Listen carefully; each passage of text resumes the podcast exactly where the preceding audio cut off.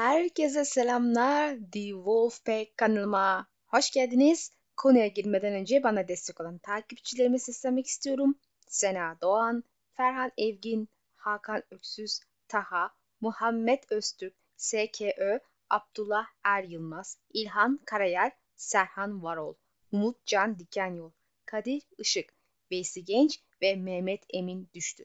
Hepinize canı gönülden teşekkür ederim.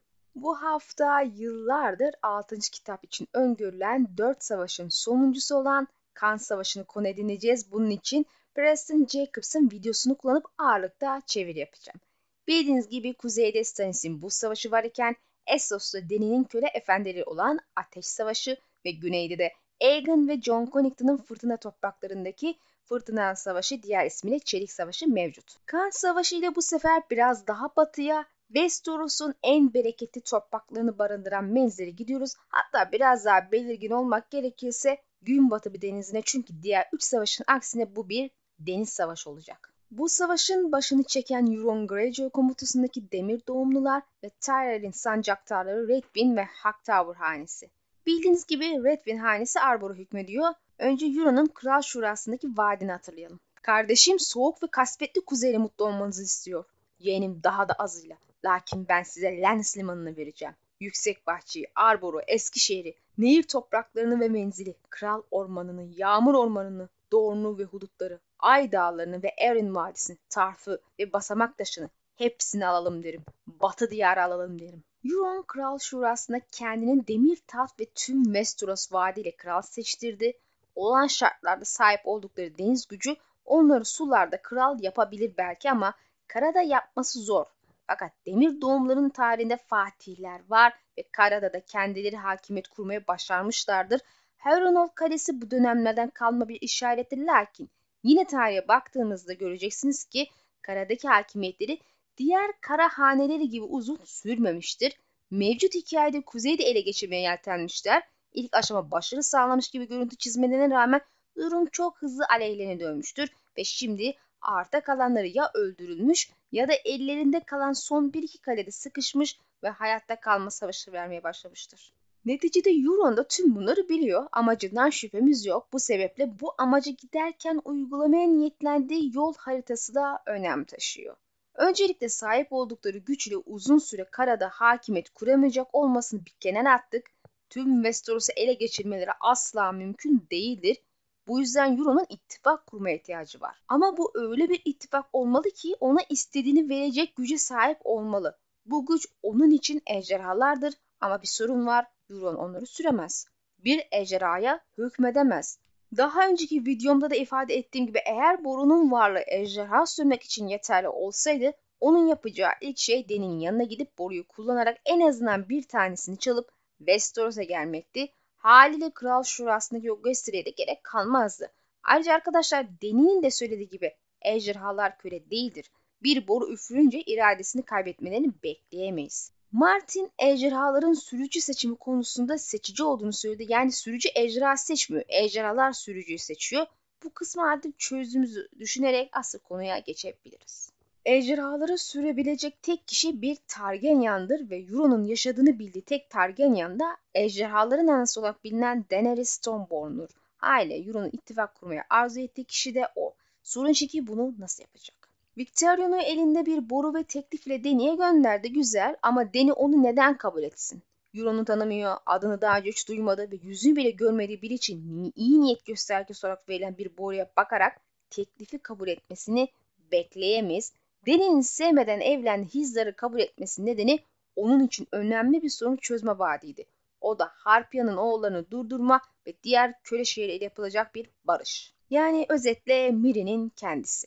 Victorian zaten teklifi kendi için yapacağı için Euron'un hamlesi ilk aşama boşa çıkmış gibi görünüyor ama sanmam ki Euron kardeşine tamamen güvendi. Muhtemelen onun yanındaki köle kadının temel görevi yeri geldiğinde Victorian'ı öldürmektir ki Mokoro'nun ölüm yakınında var sözleri de biraz buna işaret ediyor.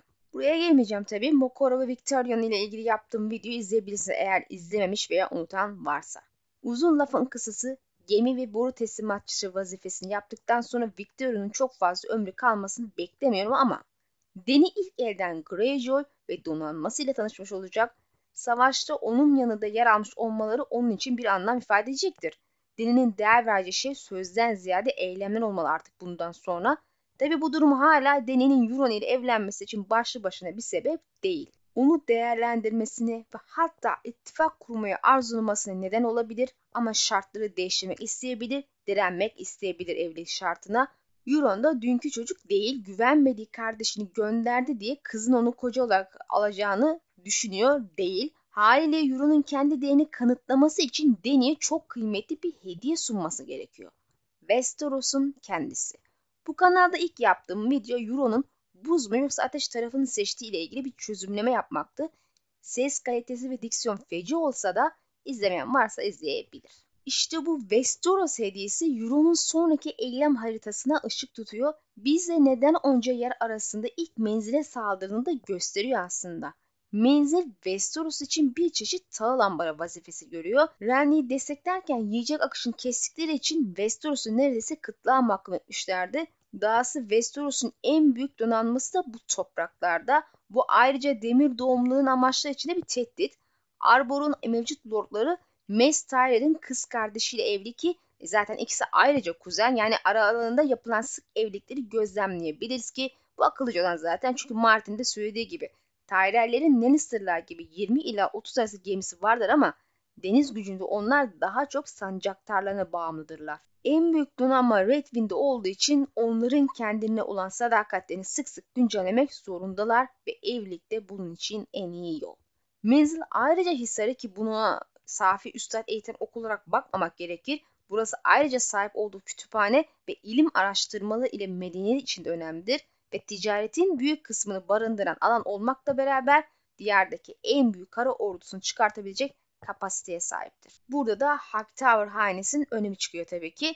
Mevcut durumda menzilin Lannister'ları desteklemesi Dany'nin karşısına 130 bin veya daha fazla büyüklükte bir kara gücü ve çok büyük bir donanmanın çıkması demektir.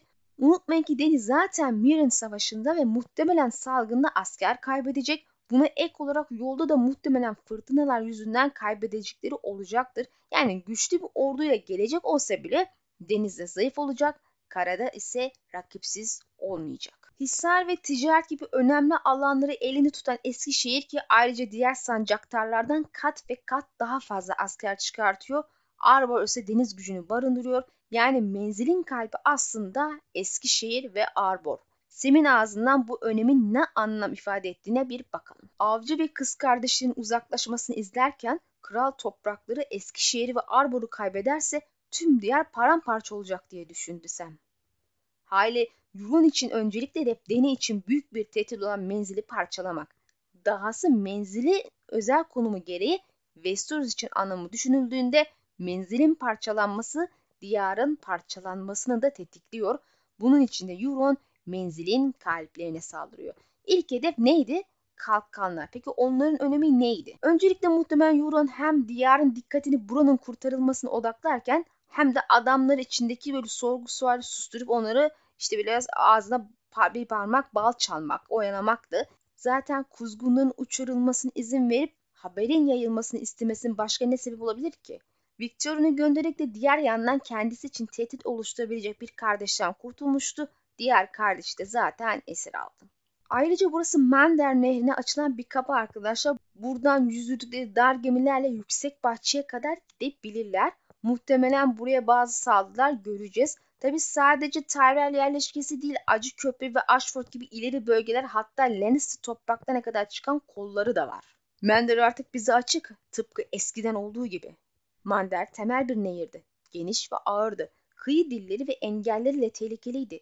Deniz taşıtlarının çoğu yüksek bahçenin ötesine gitmeye cesaret edemez ama dar gemiler sığ suları geçebilir ve bu sayede acı köprünün yukarısına kadar yüzebilirlerdi. Kadim günlerde demir doğumlar nehir yolunu cesurca kullanmıştı. Mander Nehri ve nehre bağlı akıntılar boyunca her yeri yağmalarlardı. Ta ki Yeşil Elin kralı Mander'in ağzındaki dört küçük adanın balıkçılarını silahlandırana ve onlara kalkanlarım diyene kadar. Tabi kalkanları sözüm onu korusun diye Lord ilan ettiği adamlar kalkanları uzun süre elde tutamayacak. Yuran da bunu zaten biliyor. Bu adamların Lord ilan edilmesi kaybedildiğinde tüm suçun onların üstüne kalması için Haliyle Euro'nun amacının Mander nehrini kullanarak yağma yapa yapa gitmesi olmadığı aşikar diğer yandan. Şimdilik de olsa Tyrell'leri önemli bir sancaktardan da mağlup etmiş oldu. Çünkü Martin'in değişine göre kalkanlar Arbor ile beraber Tyrell'lerin deniz gücü için güvendiği bir diğer bölgeydi. Bu sebeple Margaery ve Loras Tyrell kalkanları duyunca panikleyip Cersei'yi donanmayı oraya göndermesi konusunda sıkıştırdı. Yani mesele tamamen hedef şaşırtmacı gibi duruyor. Euron amacına ulaşmış gibi. Doğal olarak Euron'un asıl hedefi Arbor ve Eskişehir olsa gerek. Sem'in bölümlerine bakacak olursak Eskişehir'de sırf saldırmaya çalışmışlar zaten ama benim tahminime göre Euron'un asıl hedefi güvenliği ve diğer şeyleri sınamaktı. Veya belki de Hightower'ı kışkırtıp hemen saldırmaya teşvik etmekti. Tabii kalkanlara saldırmadan önce Euron'un görünürde ilk niyeti donanmayı doğruca köle körfezine götürmek ve Dany ile buluşmakmış. Kölecilerin Dany'e karşı toplandığını biliyor olmalı diye düşünüyorum.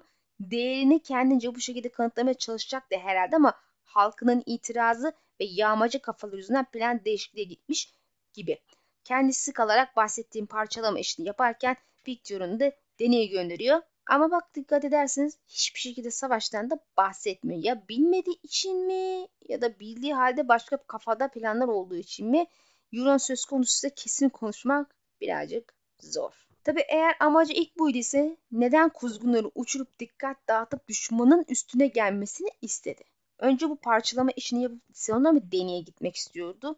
Ama savaşı biliyorsa hemen gitmesi gerektiğini de biliyor olmalıydı.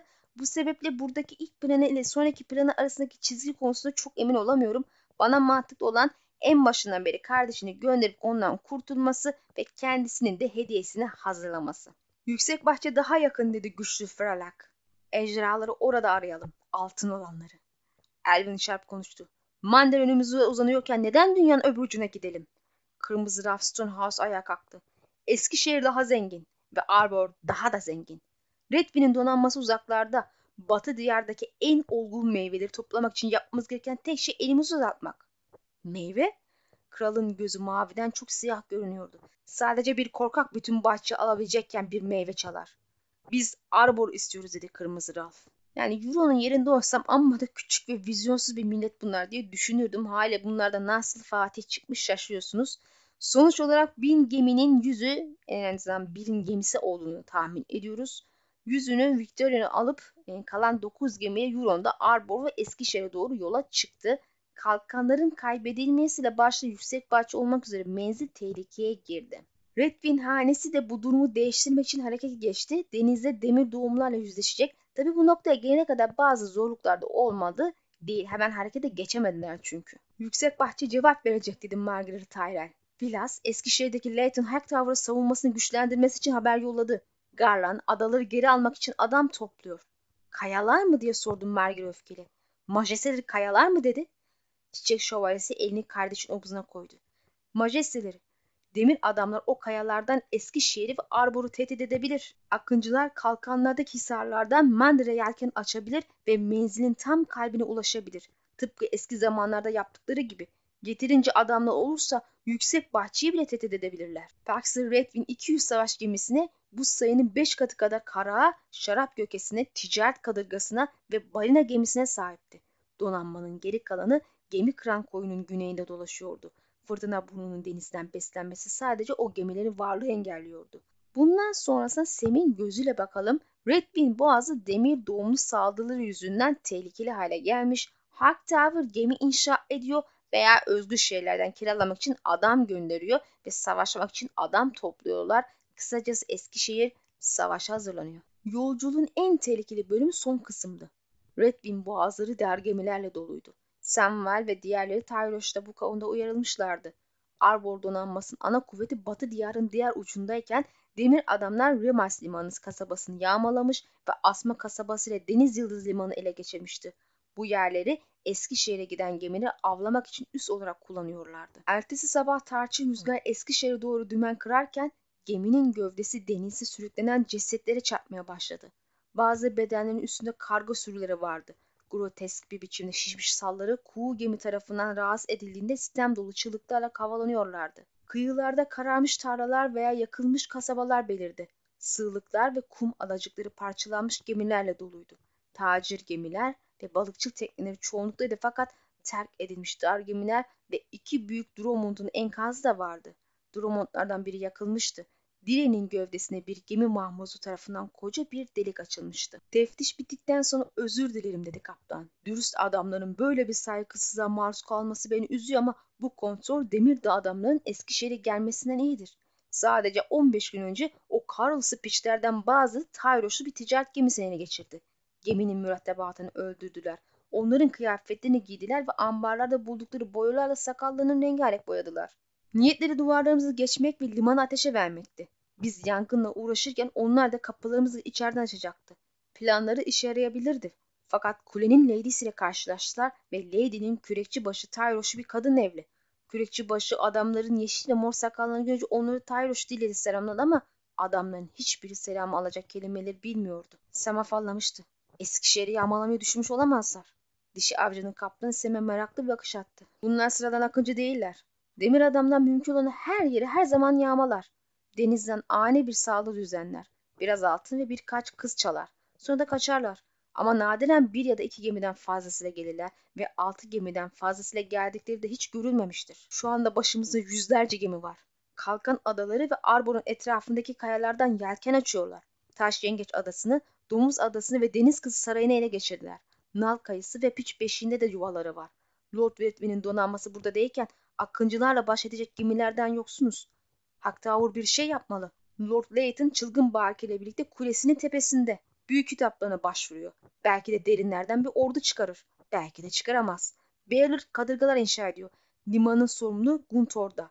Guard yeni askerler yetiştiriyor. Ve Humphrey kiralık yelkenler bulmak için Lee's'e gitti. Eğer Humphrey o fahişe kız kardeşlerine adam akıllı bir donanma almaya başarsa demir adamları olan borcumuzu onların sikkeleriyle ödemeye başlayabiliriz. O vakte kadar yapabileceğimiz en iyi şey sesi korumak ve kral topraklarındaki kancık kraliçenin Lord Paxton'ın tasmasını çözmesini beklemek. Arbor donanması Fırtına Kalesi ve Ejderha Kayası'nı kuşatmıştı ve Cersei ayrılmalarına izin vermiyordu. Loras'ın aceleci tavrıyla kaleyi düşürünce donanmanın menzil savunması için yola çıkarılmasına izin verildi. Şimdi de 6. kitaptan Boğar Saçlı'nın bölümlerine bakalım. Zaferlerin boş. Kalkanları elinde tutamazsın. Neden onları elinde tutmak isteyeyim ki? Kardeşinin gülümseyen gözleri fener ışığında parladı. Mavi ve cesurdu. Ayrıca kötülükle doluydu. Kalkanlar amacımı izzet etti. Onu bir elimde aldım ve diğeriyle geri verdim. Büyük bir kral cömerttir kardeşim. Onları tutmak artık yeni lordların işi. Bu kayaları ele geçirmenin şanı sonsuza kadar benim olacak. Adalar düştüğünü ise hediyelerimi büyük bir hevesle kabul eden dört aptalın hatası olacak. Daha da yaklaştı. Dar gemilerimiz Mandır kıyılarında yağma yapıyor. Hatta Arbora ve Redwin boğazına kadar ilerliyor. Eski usul kardeşim. Onu kirişlerden cesetler sarkan, meşalelerle aydınlanan basamaklı bir yoldan geçirdiler. Dönerek ve sallanarak. Euro'nun tutsaklarından bir düzinesi salonda toplanmıştı. Cesetlerin altında şarap içiyorlardı. Sol eli Lucas Scott onun koltuğunda oturuyordu. İpek bir goblenin sırtına pelerin diye geçirmişti. Yanında kızıl kürekçi vardı ve daha ilerisinde zift suratlı John Mayer, taş kafa ve Rupkin tutsak duruyordu. Bu ölüler kim? diye sordu Aaron talepkar bir şekilde. Dili o kadar şişmişti ki sözcükler paslı bir fısıltı gibi çıkmıştı. Bir farenin rüzgarda çıkardığı ses kadar zayıftı. Bu kaleyi savunmaya çalışan Lord'a yardım edenler. Onun akrabaları dedi Torvald Boziş. En az karga göz kadar kötü bir yaratıktı. Domuzlar dedi başka kötücül bir yaratık olan kızıl kürekçi dedikleri. Burası onların adasıydı. Bir kaya, Arbor'a yakın. Bizi tehdit etmeye kalktılar homurdanarak. Redbin homurdandı, Hightower homurdandı. Tyrell homurdandı, homurdandı, homurdandı. Biz de onları caklayarak cehenneme yolladık. Arbor. Boğulmuş tanrı Aeron buhar saçlı ikinci bir hayatla ödüllendirene kadar demir adalardan o kadar uzağa gitmemişti. Euron ve adamları Avor'a kadar gelmişler ve ona yakın bir bölge düşmüş vaziyette Redwin donanması da serbest kaldığı için yola çıkmış ve buraya yaklaşmış vaziyette. Kendini kutsanmış say buhar saçlı dedi taş kafa. Denize dönüyoruz. Redwin filosu yaklaştıkça yaklaşıyor. Rüzgar doğunu geçerken onlardan yana değil ama sonunda Eskişehir'deki yaşlı kadını teşvik edecek kadar yaklaştılar. Yani artık Leighton Hightower'ın oğulları fısıldayan şarkıya doğru indiler bizi arkadan yakalayabilme umutlarıyla. Arkadan yakalanmak ne demek biliyorsun değil mi dedi kızlı kürekçi gülerek. Onlarca dar gemi kalenin aşağısındaki iskelede toplanmıştı. Çoğu da kıyıda demirlemişti. Onların ötesinde pek çok ticaret gemisi sakin turkuaz denizi yüzüyordu. koklar, karraklar, balıkçı tekneleri. Hatta devasa bir kok da vardı. Şişmiş bir ekmek ve devasa bir su canavarı gibiydi. Boğar saçlı onların savaş ganimetleri olduğunu biliyordu. Baylor'ın gemi inşası bitmiş ve kiralık gemilerde gelmiş gibi görünüyor. En azından öyle tahmin ediyoruz. Yoksa yola çıkmazdı Hark Tower'lar herhalde. Gerçi Redbin'in geliyor olması ellerindeki mevcut ile yola çıkması için de cesaretlendirmiş olabilir. Ama muhtemelen yeni gemilerle geliyorlar. Eğer yakılan kaleyi terk ederken onlarca dar gemi ve buna ek olarak savaş ganimeti olarak ele geçirilmiş başka gemiler de gördü. Balıkçı, ticaret gemileri gibi şeyler. Burada aşağı yukarı 30 tane demir doğumlu dar gemisi ve bir sürü ganimet gemi var. Kalan 860 demir doğumlu gemi nerede şu an pek bilinmiyor. Ama Mander kıyıları yağmalandığına göre bazıları oralarda dolanmakta ve bir kısmı da ele geçirdikleri bölgelerin savunması için duruyor olsa gerek ama büyük kısım hala nerede bilinmiyor. Yani şu aşamada Euro'nun sahip olduğu deniz gücü zayıf özellikle 200 savaş gemisi ve 1000 ticaret gemisine sahip Redwin hanesine karşı Buna bir de sonradan inşa edilen ve Essos'tan kiralanan gemileri de ekleyin hak tavırların. Euro'nun ortalıkta dolanmayan gemileri bile ortaya çıksa toplam sayının gene altında kalıyor. Tabii ben anlamam bu işten ama tahminen belki ticaret gemileri savaş gemisi olmadığı için savaş gemilerinin veriminde kullanılamayacağını düşünebiliriz. E bir de mürettebatın kaçta kaçı denizci onu da hesaba katmak gerekir. Yine de her şekilde bir risk tehlike var Euron için. Şimdiki aşamada Euron içinde bulunduğu durum şu. Eskişehir tarafından Hark Tower donanması gelirken Don tarafından da Arbor donanması geliyor ve kendisi de Asya'daki donanması ile ikisi arasında sıkışmış konumda. Hark Tower donanması arkadan yakalamaya çalışıyor. Göründe Euron bu kıskaçtan kaçılamayacak bir resim çizmiş. Bu aslında Balon Greyjoy'un isyan ettiği dönemde işlerine düştükleri durumu anımsatıyor. Euron'un bir planıyla Lannister donanmasına ani bir baskın yapılmış, Tywin'in amiral gemisi ateşe verilmişti. Zaten bu saldırı sonrası Tywin donanmayı güçlendirmek adına gemiler inşa etmişti daha sonradan. Arkasından Stannis Victoria'nın güzel adalar tarafına yakalamış, donanmasını güney ve kuzeyden gelecek şekilde bölerek Greyjoy'u sıkıştırıp bozguna uğratmıştı. Haliyle kardeşi gibi Euron da kuzey ve güneyden gelen iki aynı donanma arasında sıkışıp kalmış, bozguna uğraması kaçınılmaz görünen bir resim çizmiş. Peki gerçekten de öyle mi? Kalkanları ele geçirdiklerinde kuzgunların uçurulmasını istemiş Yani menzilin tepki vermesini arzuladı aşikar. Demek ki kendince bir tertip kurmuş. Haliyle Victorian gibi sıkışıp bozguna uğramaya hiç niyeti yok. Bu durum tamamen bir yem taktiği. Yine de böyle zayıf bir konumdayken nasıl kazanacak? Bunun ipucunu görmek için son kitabın Melisandre Pova'na gidelim. İmgeler Melisandre'nin önünde dans etti. Altın rengi, kırmızı, titrek, biçimlenen, eriyen, birbirine karışan, tuhaf, korkutucu ve baştan çıkarıcı şekiller. Kırmızı raybe kan ağlayan göz çukurlarından ona bakan gözsüz yüzleri tekrar gördü. Sonra derinlerden yükselen ve üstlerine karanlık dalgalar çarptıkça ufalanan kıyıdaki kuleleri. Melisande derinlerden yükselen karanlık dalgalar görmüş. Daha sonra bunu John'a açıklıyor ama sanki doğu gözcüsüne gerçekleşecek bir şeymiş gibi yanlış yorumluyor. Deniz kenarında kara ve kanlı bir dalganın altına kalmış kuleler gördüm. En ağır darbenin ineceği yer orası. Yani sadece karanlık bir dalgadan değil, kanlı karanlık bir dalgadan bahsediyoruz. Westeros'ta bir sürü kule var şüphesiz ama bizim için en dikkat çekeni burası fısıldayan ses koyunun güneyinde bulunuyor ve Kossen hanesine ait. Bunun yukarısında zaten Eskişehir var. Koyun kuzeyinde bulunan Black Crown bölgesiyle bu üç kule Eskişehir'e giden bu koyu koruyor, ağzı koruyor. Hatırlarsınız Sam Megili buraya girmek için uğraşırken demir doğumlu demir gemilerin saldırısına uğramıştı. Burada bir sürü dar gemi yüzüyor ve gelen geçini avlıyor. Melisandre'ye ek olarak Mokora'da Melisandre'nin görüsüne benzer bir şey görmüş olabilir. Bu diğerlerini ateşlerine gördün mü diye sordu ihtiyatla. Mokora yalnızca gölgelerin dedi. En çok da birini. Bir siyah gözü ve on uzun kol olan kan denizinde yüzen uzun ve kıvrık bir şey. Kırmızı ayıp tek gözlü bir kraken resmi çiziyor. Bildiğiniz gibi bu Greyjoy'un arması ve tek siyah gözle Euron'a işaret ediyor. Ve kendisi şu an denizde donanması zaten yüzüğü hali hazırda. Yani Melisandre'nin vizyonu ile Mokoro'nun vizyonu birbirini tamamlıyor ve bize Euron'un yapacaktan dair küçük bir ipucu veriyor gibi görünmekte. Daha da önemlisi iki vizyonda da kanlı deniz betimlemesi var. Şimdi tekrar Boğar Saçlı'nın terk edilmiş isimli povuna dönelim. Rüyalar bu kez daha kötüydü. Dar gemileri kaynayan kan kırmızısı bir denizde başıboş ve yanarken gördü. Kardeşini yine demir tahtta görüyordu ama Euron artık insan değildi. Daha çok bir kalamara benziyordu. Babası derinlerdeki kraken olan bir canavar gibiydi. Yüzünde vurulmuş dokunaşlar vardı. Üçüncü kanlı deniz betimlemesi ve Euron yine bir kraken olarak betimlenmiş.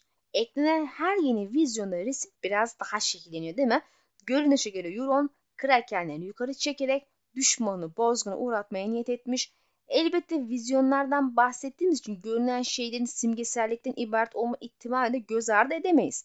Tek gözü kraken doğrudan Euron ve kanlı denizde burada yaşanacak savaşın şiddetine işaret eden oldukça iyi bir mecazi anlatım. Bana soracak olursanız burada ikili bir anlatım kullanılmış. Yani hem bu manaya sahip hem de gerçek anlamda bir manaya sahip ki Martin'in tek bir şeyle çoklu anlatım yapmasıydı zaten bilinen bir gerçek. Arianne'nin 6. kitaptaki ilk bölümünde Krakenlerle ilgili bir haber okuduk. Ve hasarlı gemilere denizin diplerini boylatan kırık kol açıklarındaki Krakenler dedi Valena. Üstadımızın söylediğine göre kan onda su yüzeni çekiyormuş. Denizde cesetler var. Az bir kısmı da kıyılarımıza vurdu. Aslında Gemi batıran Kraken haberlerini Tyrion da daha önce parmaklarda gerçekleştiğini duymuştu. Yani Kraken haberleri yeni de değil ve ortalıkta dolanıyorlar gibi daha sık kan aynı ejderhalarda olduğu gibi onları çekiyor. Kuramın sahibi Euron'un kardeşine kutsal bir adamın kutsal bir kanı olur daha sonra ona ihtiyacım olabilir dediği noktayı işaret etmiş. Neticede Euron özde ateist biri yani böyle biri için bir din adamının kutsal tarafı falan yoktur. Bu sebeple Euron kendisi ve ilahıyla dalga geçildiğini düşünüyor ama öyle değil. Haliyle ateist bir Euron için bu kanın ne önemi olabilir ki? Burada denize kan dökerken Kraken'de çekme niyet etmesi işaret ettiğini düşünüyor ki kanın gücüne başka bir işaret aynı povda zaten işaret edilmişti. Karga göz senin boğulmuş tanrı güzel besledi ve kurbanlarla şişmanlattı. Sözcükler rüzgardır ve ama kan güçtür. Denize binlercesini verdik ve o da bize zafer verdi. Ceset ve kan ile dolu bir deniz şüphesiz Kraken'le çekmek için çok iyi bir yöntem yoksa kendinden başkasını tapmayan bir Euron için bu olmuş daha kurban vermesi de anlamsız. Haliyle Euron bu rahipleri bu amaç için mi kullanmak istiyor? Ben bu kısımdan çok emin değilim. Yani Euron'u bu amaçla kullanmak istediğine emin değilim. En azından doğrudan adamın büyücüleri var. Ve bunlar genelde kan büyüsü kullanırlar.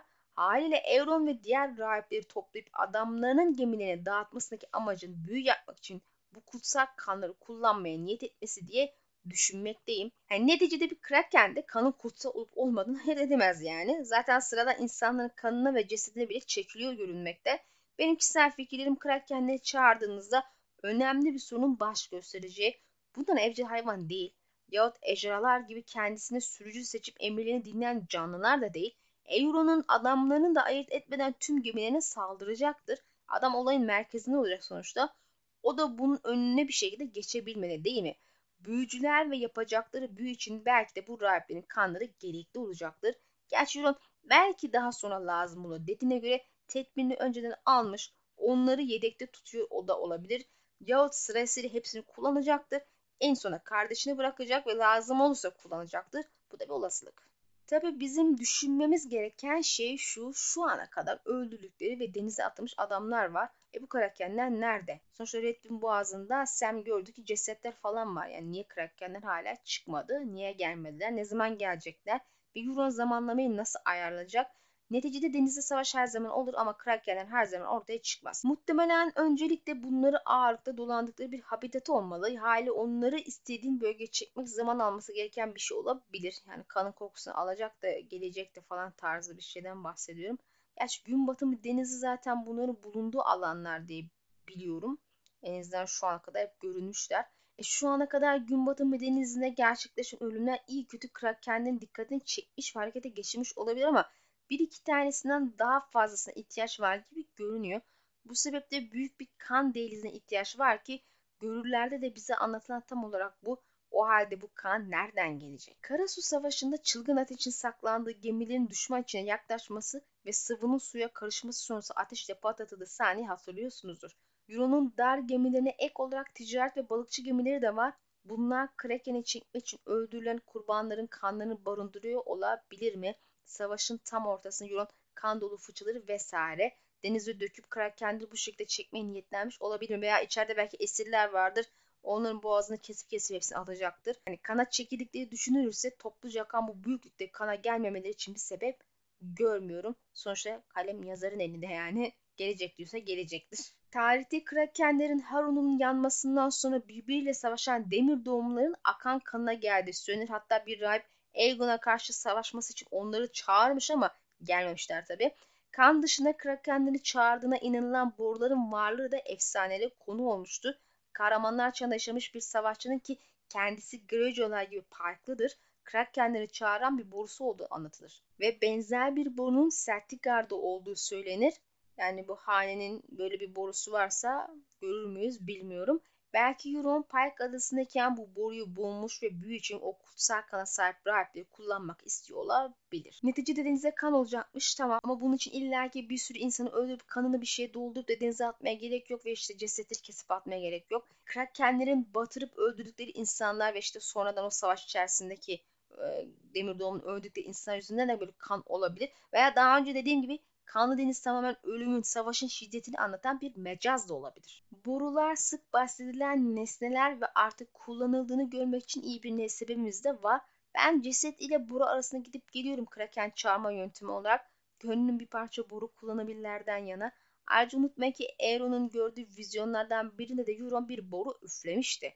Ejderhalar dair birçok yaratık emine amade olmuş görünse de bunlardan biri de Kraken'di. Evet burada mecazi bir anlatım var ama Boru belki bize buna işaret ediyor olabilir. Ve bir kez daha bu olduğunda Krakenler çıkıp saldırdığında kayıp 860 gemi gizlendiği yerden ortaya çıkar ve Euron'u sıkıştırdıkları zanneden Hightower Redwin donanmasını sıkıştırır ve yok eder.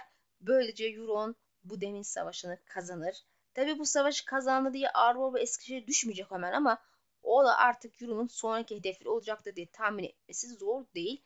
Donanma savunmasına malum bu iki bölge demir doğumluların saldırısıyla düşer ve menzil parçalanmaya gider. Diyarda çadırdamaya ve parçalanmaya başlar. E zaten kuzeyin yeniden bağımsız ile iki bölge kaybetmiş olmaları ve fırtına topraklarının da kaybedilmesi eklendiğinde bu kayıp e, diyarın parçalanmasını teminat altına alacaktır. Muhtemelen yüksek bahçeye saldırılar göreceğiz. Belki Martin'in yüksek bahçeyi göreceğiz dediği kısım budur. Sen belki Eskişehir'den kaçacaktır. Oraya gidecektir. Yani mevcut işgal altında yapabilecekleri en mantıklı şey bu olacak zaten. Ama tabii bu videonun konusu değil. Videomuz burada sona eriyor arkadaşlar. İnşallah beğenmişsinizdir.